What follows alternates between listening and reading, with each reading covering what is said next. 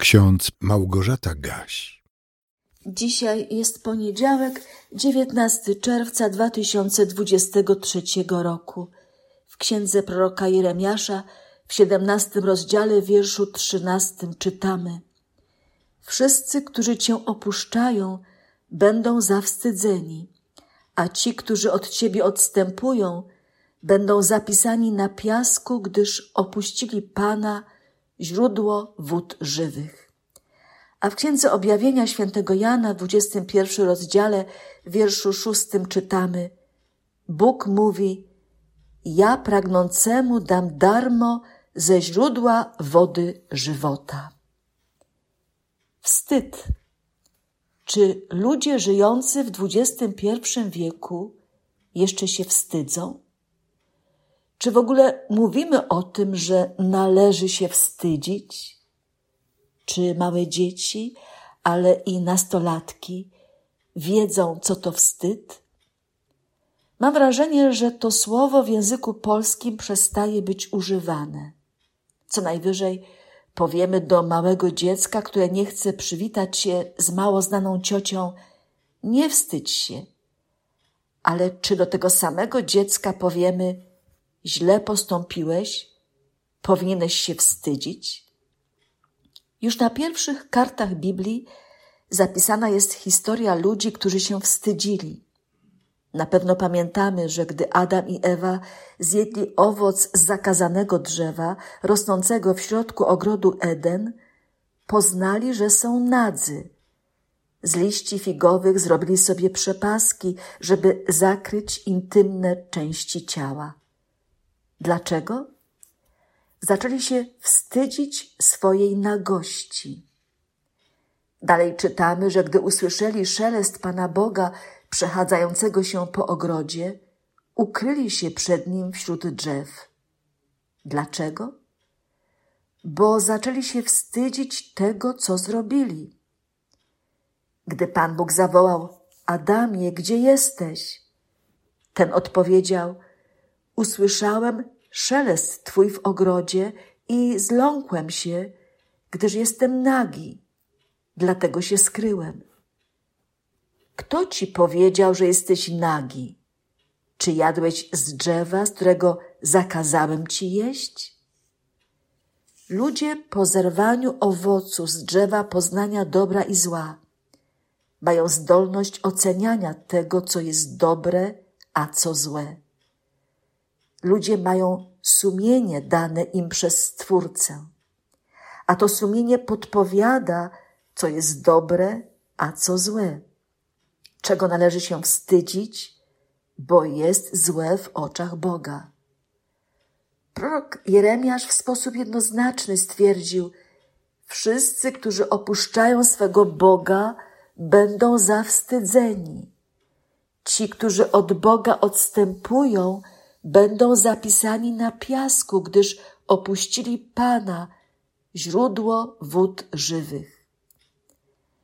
Na pewno to zwiastowanie proroka Jeremiasza nie spotkało się z przychylnym odbiorem, bo ludzie nie lubią słuchać słów krytyki, ostrego napomnienia, a tym bardziej surowej oceny postawy tych, którzy Boga lekceważą, próbują oszukać i żyją po swojemu, zapominając o Bożych przykazaniach. Czy możemy dziś powiedzieć do drugiego człowieka, powinieneś się wstydzić, bo nie pamiętasz o trzecim przykazaniu, albo o szóstym lub o ósmym Bożym przykazaniu? Niestety tak nie mówimy. Ja tak nie mówię. A może powinnam powiedzieć do trzynastu młodych ludzi, którzy wczoraj zostali konfirmowani w Kościele Świętej Trójcy w Warszawie. Chodźcie w niedzielę na nabożeństwa, żebyście nie musieli się wstydzić, wstydzić przed Bogiem. Ci, którzy opuszczają swego Pana, będą zawstydzeni. Ci, którzy od Niego odstępują, będą zapisani na piasku. Wiemy, co się dzieje ze słowami zapisanymi na piasku. Chwila, moment, wystarczy podmuch wiatru albo czyjaś stopa i wszystko znika, przepada, po prostu przestaje istnieć. A jednak ludzie nie chcą na co dzień myśleć o słowach przestrogi, chociażby z 17 rozdziału Księgi Jeremiasza. Czytają to słowo, słyszą, ale nie do końca rozumieją, jak ścisła powinna być relacja pomiędzy Stwórcą a stworzeniem, pomiędzy Panem, który stał się Zbawicielem, a tymi, którzy stali się Jego własnością. Życie w bliskiej społeczności z Jezusem Chrystusem uchroni nas przed odejściem, przed opuszczeniem, przed zdradą. Prorok Jeremiasz nazywa Pana źródłem wód żywych. Być może przypominamy sobie, że Jezus w długiej rozmowie z Samarytanką między innymi powiedział: Kto napije się wody, którą ja mu dam, nie będzie pragnął na wieki, lecz woda, którą ja mu dam, stanie się w nim źródłem wody wytryskującej ku żywotowi wiecznemu. To słowa zapisane w Ewangelii Jana w czwartym rozdziale. A w dwudziestym pierwszym rozdziale Księgi Objawienia Świętego Jana, w którym opisane jest nowe niebo i nowa ziemia, odnajdujemy piękną zapowiedź zmartwychwstałego Pana Kościoła. Jam jest alfa i omega, początek i koniec.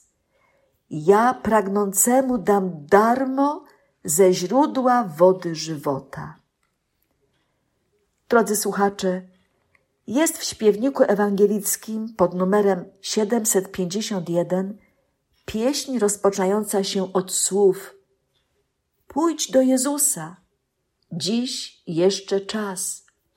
Usłysz głos Jego, nie bądź jak głaz. Wszak On tak bardzo miłuje nas, woła tak słodko pójdź.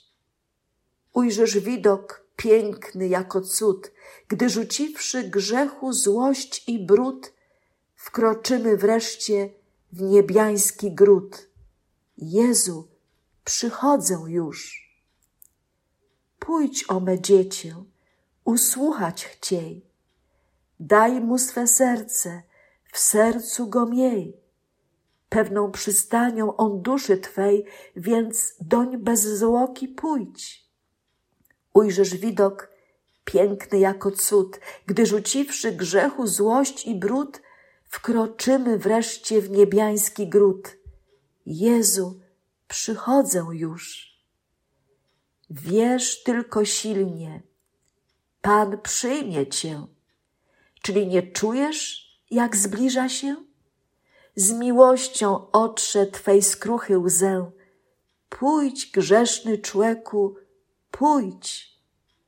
Ujrzysz widok piękny jako cud, gdy rzuciwszy grzechu złość i brud, wkroczymy wreszcie w niebiański gród. Jezu, przychodzę już. Niech Wam wszystkim błogosławi Wszechmogący i miłosierny Bóg, Ojciec, Syn i Duch Święty. Amen.